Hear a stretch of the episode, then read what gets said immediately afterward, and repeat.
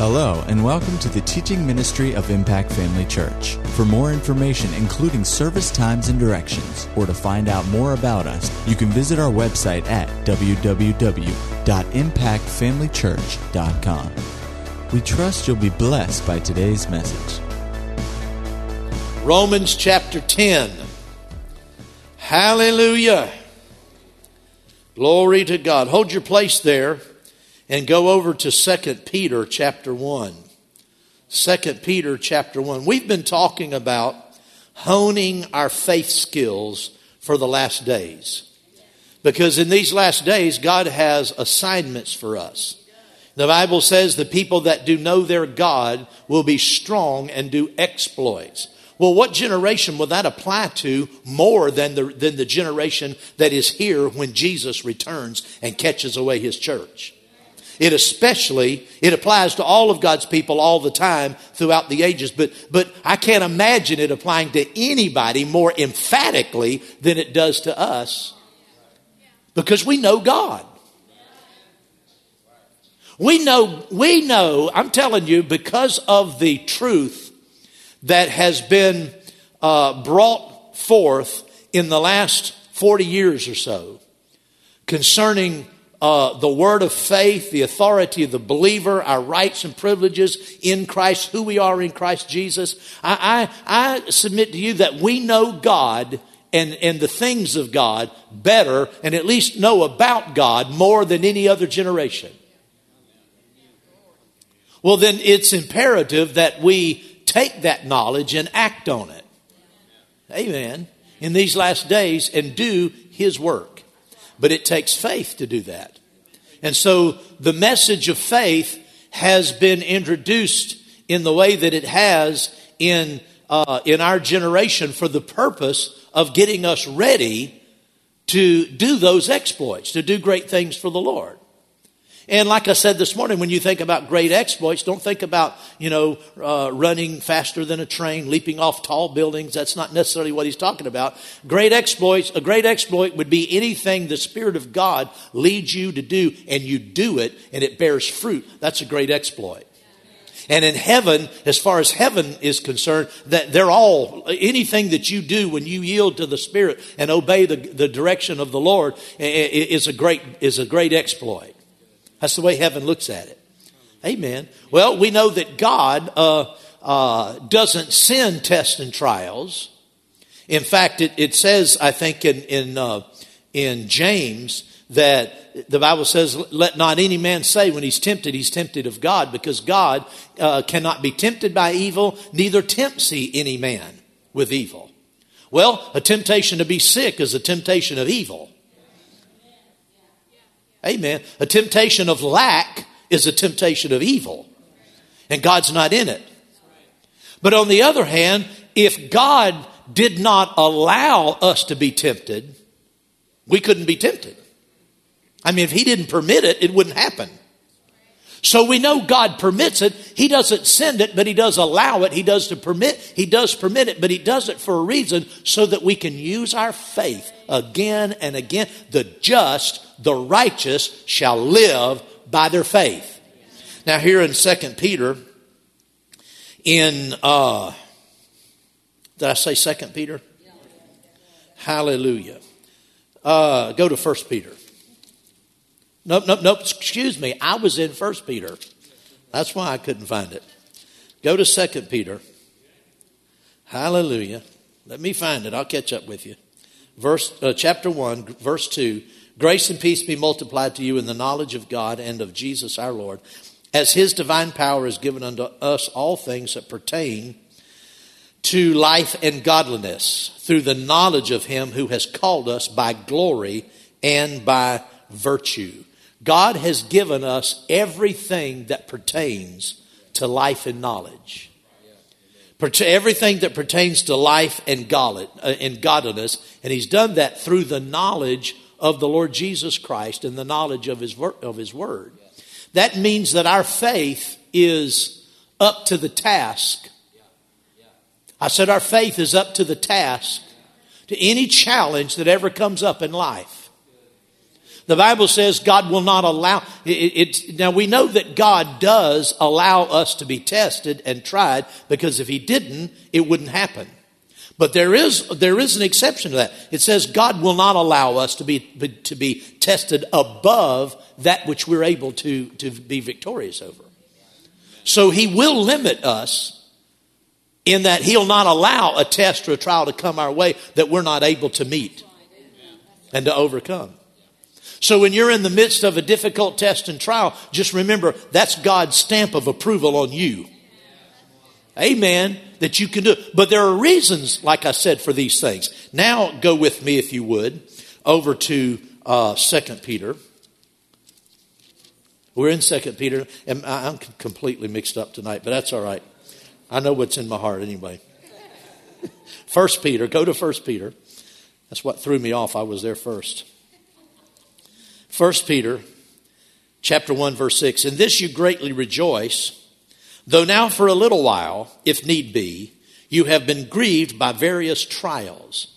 You know when you're going through a, a, a, a real difficult time it just seems like time stops. You ever notice that? It just seems like i'll never crawl out of this hole. Amen. We were visiting this past week uh, i was i was in Gatlinburg, Tennessee, uh, this past week. Randy Greer had a, a meeting up there, and uh, and I, I, usually go to that year that meeting every year in, in August. And uh, I was just pleasantly surprised to find out that some old friends of mine uh, were coming to the meeting. These were people that uh, I've seen once or twice in you know 36, 38 years. Uh, one man and his wife, a pastor and his wife, were in the local church that I uh, returned to when I got back in fellowship with the Lord. I returned to the local church that I had been in uh, before when I was a young person, and uh, this couple was attending church at that time. They weren't attending before, but they started attending just before I returned to church. And uh, and so he, he and his wife, we you know we were we all of those stories I tell about us as young people, young men, you know, hungry for God and just uh, growing in the things of God and the times we spent together, he was right in the middle of that, you know. So it was just really good to, to find him there and his wife. And then there was another couple that we met when we left the Church of God and went over to Word of Faith Church and, uh, and, and had good times with him back in the late 70s. You know, he was there at, at Randy Greer's meeting, and so we were having a wonderful time. But uh, this man's wife that we had met later, this man's wife was telling me that uh, her daughter, uh, they, they just moved into a real small cabin, a cottage that her parents gave them. They've been missionaries for a number of years living overseas. and They've recently moved back to the United States in the last couple of years. And uh, her parents deeded over to them a, a, a, nice little country cottage you know, up in the mountains near Asheville. But it's only like 780 square feet, but it's just the two of them. Well, their daughter, grown daughter, uh, uh, came and moved that way. Well, she moved in with them. Well, then her fiance moved up there, and they're going to be married soon. And he was looking for a job, and he hadn't. And he had, actually found a job, and that's why he moved there. But he hadn't gotten set up yet, and so uh, he needed a place to stay. And so, you know, they're real careful about that, you know, keeping, you know, monitoring that and chaperoning that and everything. They said, you know, our house is just crazy. There's four of us in this little house and it's, it's a one bedroom house. And said, you know, one person sleeping on the sofa in, in uh, the living room, one person sleeping in a hallway, and, and, and we've got the, the, the one bedroom. And she said, it's just crazy. I, just, I said, well, uh, Brenda, one thing about it, you'll look back on this time in just, just a few short months, you'll look back on this time and it won't seem nearly as bad. She said, I don't know about that. It's just hell right now. She said, she said, it's just hell. It's just terrible. You know, I said, it'll be better. Believe me, it'll get better. Well, when we go through tests and trials, it seems like it's, like it's never going to end. It seems just like we're, we're stuck in time. Well, during that time, uh, over in James, it says, count it all joy. Well, it's not necessarily joyful. The circumstances aren't joyful, but we can count it all joy. So that's what he's talking about here. In this you greatly rejoice. Verse 6, though now for a little while. Just remember it's a little while. Just remember it's a little while. It's a little while. it's a little while. If you use your faith, if you don't use your faith, it can last a lot longer. Amen. For a little while, if need be, you are you have been grieved with various trials. That the genuineness of your faith. Now, I think the the other the older King James says the trying of your faith is that the trial of your faith. The New King James says the genuineness of your faith. This is actually literally the same Greek word that's t- translated trying or testing over in James chapter 1, where he said, Count it all joy when you fall into various trials. This is actually the same word.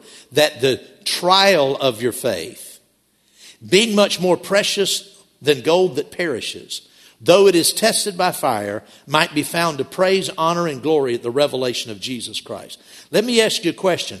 What is it that's more precious than gold? What's more precious according to this verse? Huh? What's more precious than gold? Wrong. That's the way most people read it. It's not the trying of your faith that's precious, it's your faith. The trying of your faith, it's your faith that's more precious than gold that perishes. Notice, though it be tested by fire.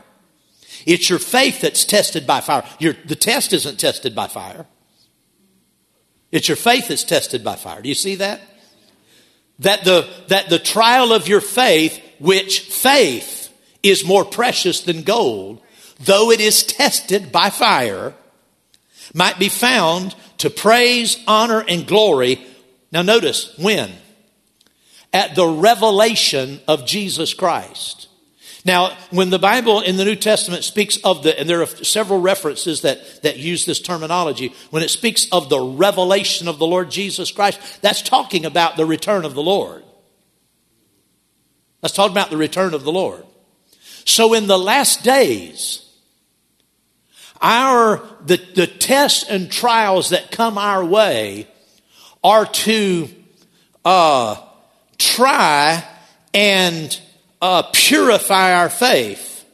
That the genuineness of your faith be which, which is which faith is more precious than gold that perishes though it is tested by fire might be found to praise honor and glory at the coming of the lord jesus christ. When the lord jesus christ returns for his church we're going to be shining examples of faith i said the church is going to be shining examples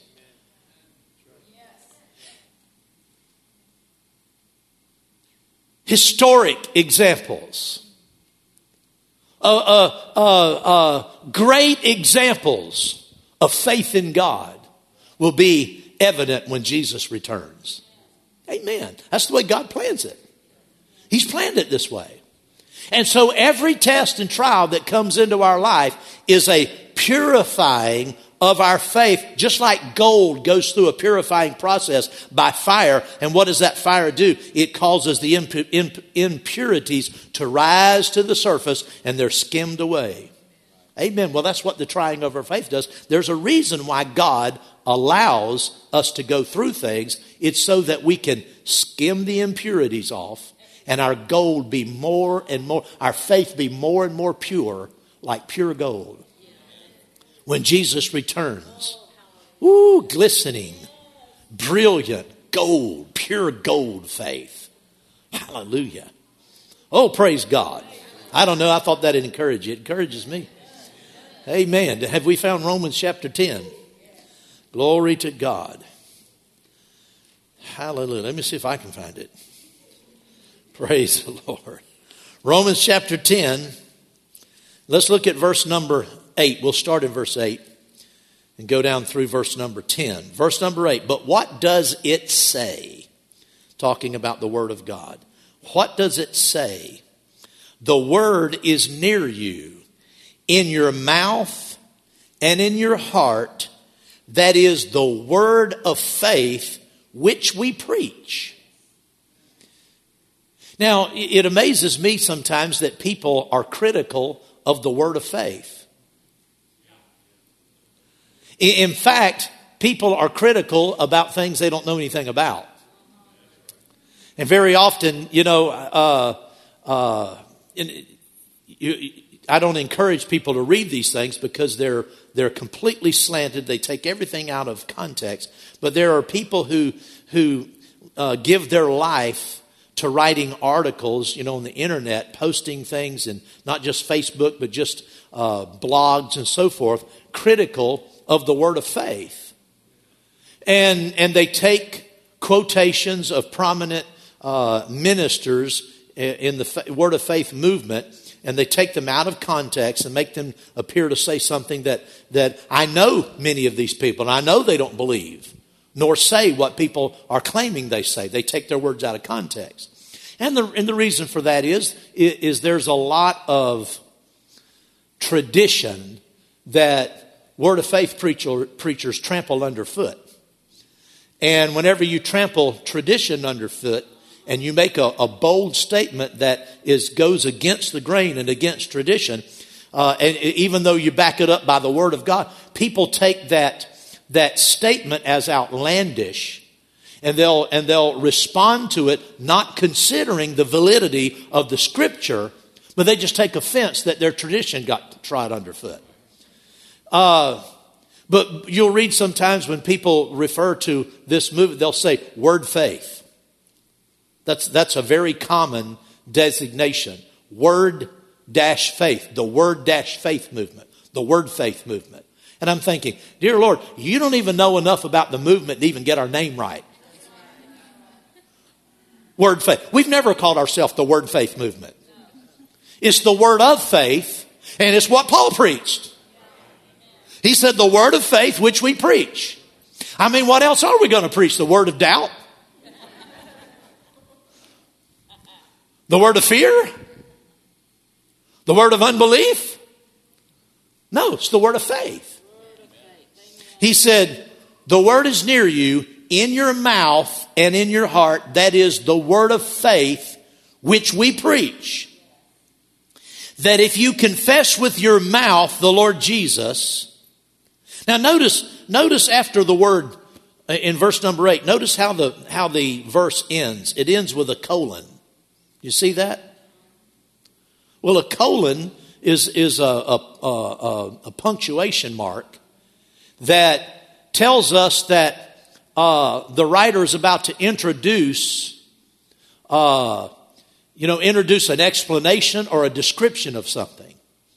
So in verse number eight, he talks about the word of faith, and then there's a colon. I think one, the older translation has a semicolon, but of course we know punctuation is not in the original Greek. But the point is, the, the, the translators realize that verse 8 is getting us ready. It's about to introduce a description or an explanation of what the word of faith is. Here's the word of faith. That if you confess with your mouth the Lord Jesus and believe in your heart that God has raised him from the dead, you will be saved. Notice there are two uh, features of the word of faith. The word has to be in your mouth and it has to be in your heart. That if you confess with your mouth the Lord Jesus and believe in your heart that God has raised him from the dead, you shall be saved. Notice it's confessing with your mouth the Lord Jesus. Now, when I was young, I, I, when I was just a kid, I was saved when I was approximately six years old. I don't remember exactly. But uh, I, I, know I was baptized in water when I was about six or seven. And so uh, my parents, I remember they, they talked to me and, and questioned me and made sure that it wasn't just something I was doing, but I, I believed on the Lord Jesus Christ and might have been younger than that, but I know by that time. And so uh, we were never taught to confess Jesus as Lord. And yet I know I was genuine, genuinely saved. Anybody ever have, have that experience? Just me? All of you, when you were a kid or when you were young, when you, when you were saved, you said, I confess Jesus Christ is my Lord. Did everybody do that? Did anybody not do that? I, I didn't do that. I, I, I prayed and said, Lord Jesus, come into my life. I, I might not even said, Lord Jesus. I, I, I said, Lord, come into my life. Forgive me of my sins. Of course, I didn't know. I didn't have to pray that the Lord would forgive me of my sins because He'd already done that. But I said, Come into my life, Lord Jesus. Save me. Well, when, when, when somebody comes to Christ, it's not so much so that we have to have them repeat certain words, but when a person prays and invites Jesus to come into their life. And they say, Lord, I'm a sinner. I know I need a Savior. Lord Jesus, save me. Save me, Jesus. What that person is doing with their mouth, they're submitting to the Lordship of Jesus. See, that's the important thing. With it's important that we say it. It's not support, so important, though in word of faith circles, we like to be real technical about everything. We like to make sure we have every I dotted and every T crossed and everything just right. And so very often we'll, you know, we, and I do this, we'll re- lead people in a sinner's prayer. We have them confess with your mouth. I confess that Jesus is my Lord. I confess his Lordship. But like I said, when I was young, I didn't put it that way. I just said, Lord Jesus, save me. Well, what I was doing, I was submitting to his Lordship. You don't call on the Lord unless you're submitting to his Lordship. You don't call on Jesus and ask him to save you without submitting to his lordship. But the point is, you have to say it. Whether you do it as a declaration or whether you do it just in a prayer, oh, Jesus, wash me from my sins and save me. However, you do it, you have to say it. In other words, it won't work if you just think it. No one has ever been saved thinking, Now, see, you don't know what I was thinking. No one's ever been saved thinking on the Lord Jesus Christ. If you just think he's your, he, that he died for you and that he's savior, that, that he's your savior, that won't get the job done. You have to ask him into your life or you have to confess his lordship through prayer or through a declaration of faith, but it has to come out of your mouth. If it didn't come out of your mouth, it, it hasn't happened yet. Now, why is that? Well, there, there are reasons, and, and we could explore some of those reasons. I don't have time to go into all this tonight, but I remember that when God speaks his faith, or when God exercises his faith, it always comes out of his mouth. Go back to Genesis. Then, and it says, and the Lord said, let there be. And again it says, and the Lord said, and the Lord said. Another verse, and the Lord said. Another verse, and the Lord said. Faith cannot be released without words. Words, though they are natural sounds, they are spiritual carriers. Amen. Words are very important. And so no one has ever been saved without speaking their faith with their mouth. He said right here, here's the word of faith that if you confess with your mouth the Lord Jesus and believe in your heart that God has raised him from the dead, you will be saved. Notice confessing with the mouth and then believing with the heart. These two principles form together form the cardinal rule of faith. Faith always operates on these two principles what you believe in your heart and what you say with your mouth. Now, if you have, how many of you have a kitchen in your house? How many of you have kitchen cabinets? Now, the reason I use a cabinet for an illustration instead of a door, a lot of times doors will have three or four hinges. But you notice your kitchen cabinets have two hinges. And for that door to open properly, both of those hinges have to be working.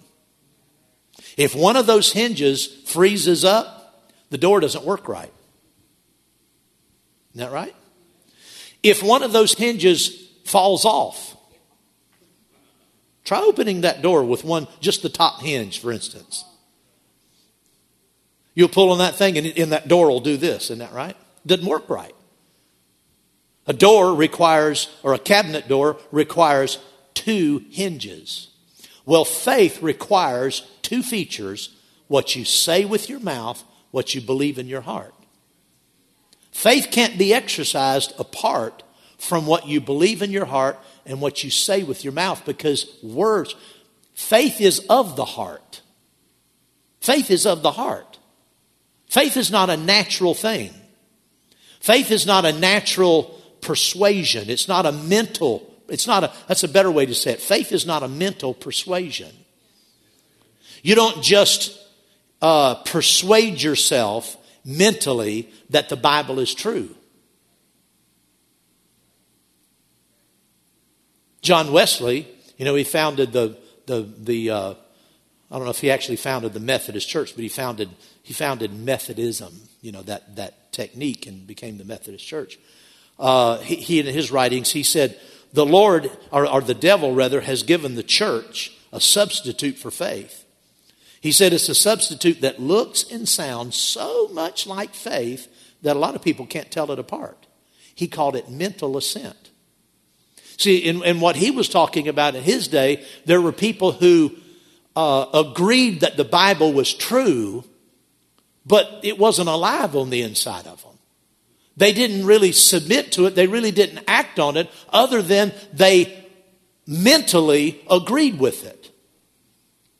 And uh, that, won't, that won't produce a new birth and it won't produce a miracle in your life.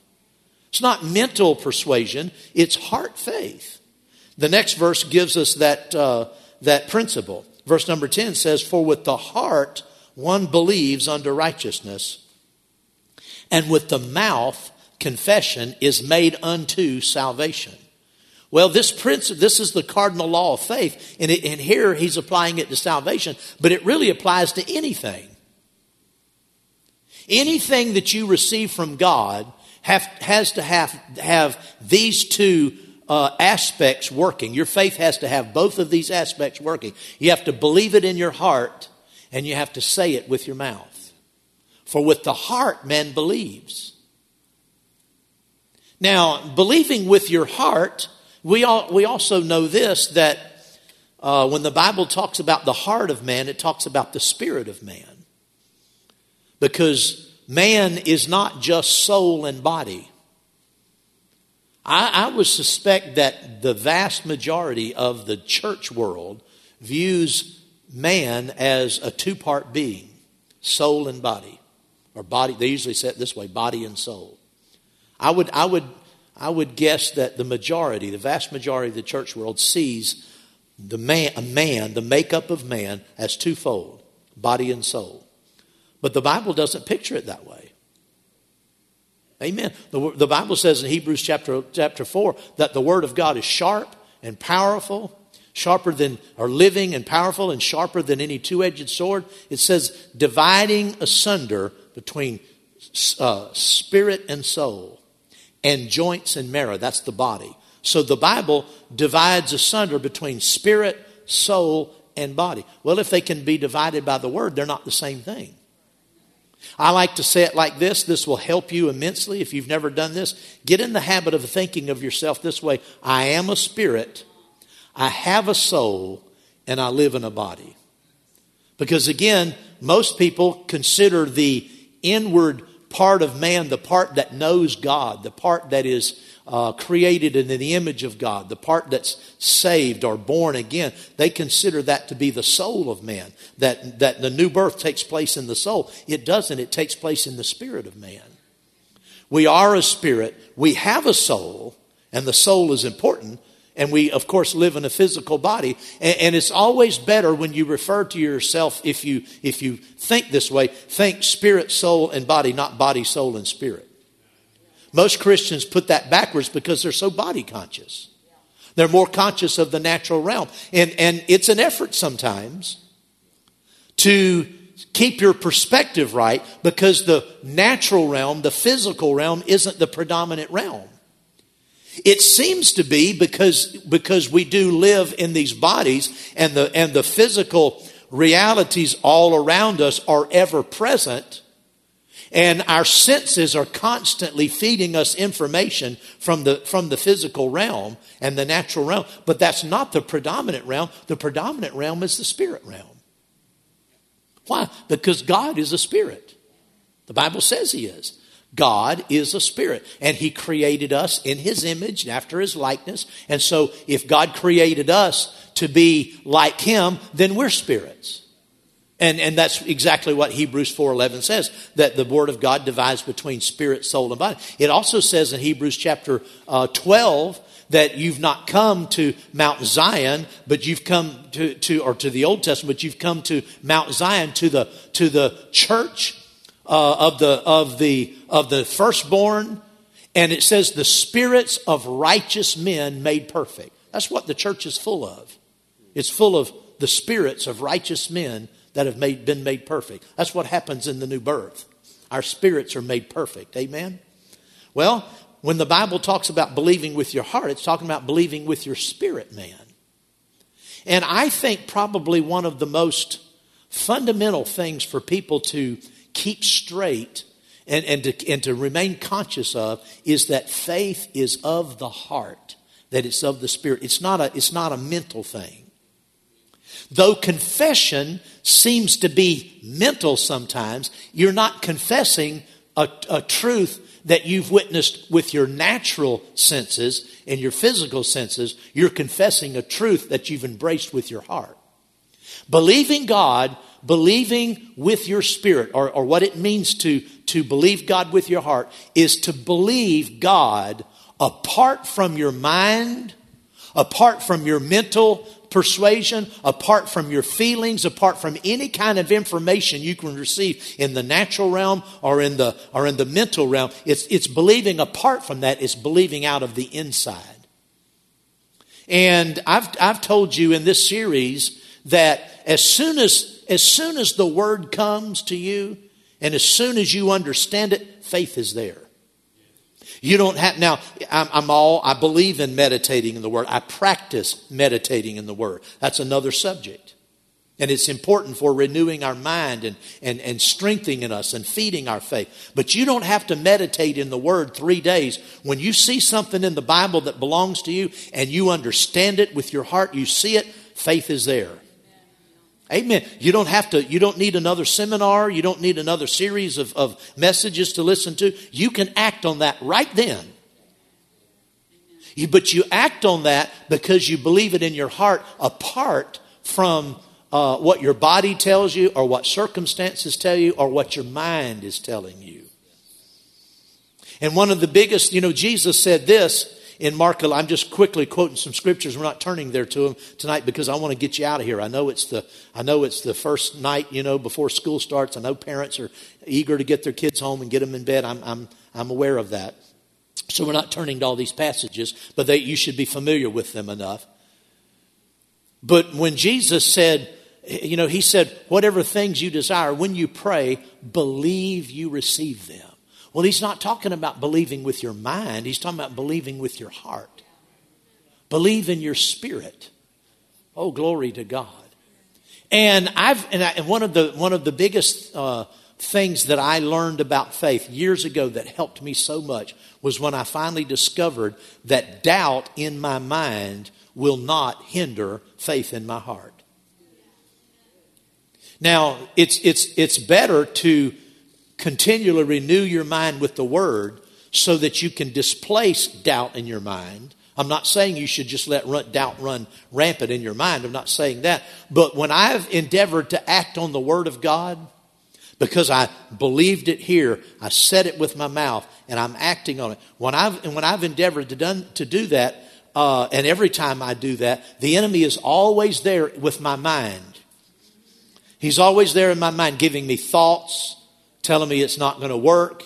You, you, don't know what you're talking about. It, yeah, it worked before, but it's not going to work this time. And, and giving me all of these physical uh, senses telling me that it's not so. And, and sometimes doubt can come to your mind faster than, than, than machine gun fire.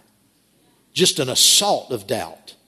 And if you're not careful, you, you can start listening to that doubt and allow it to trip you up. But I found there have been times when doubt's just assailing my mind. Just, I mean, just, like I said, just rapid fire. Doubt, doubt, doubt, doubt, doubt, doubt, unbelief coming against my mind. I just relax and just laugh. Just laugh. I, I, and, I'll, and I'll tell the devil sometimes, yeah, I know what you're saying. I understand all of your logic. I understand that. But I believe. I believe what God said. You can have strong robust faith in your heart with all kinds of doubt in your head because you don't believe God with your head. You don't believe God with your mind. You believe Him with your heart. At Impact Family Church, it is our desire to see you blessed through the power of the Word of God. We have been helping people to change their world for over 25 years through our dynamic ministries and teaching. If you are going to be in the North Central Florida area and are interested in attending our services or just want more information about us, you can visit us online at www.impactfamilychurch.com.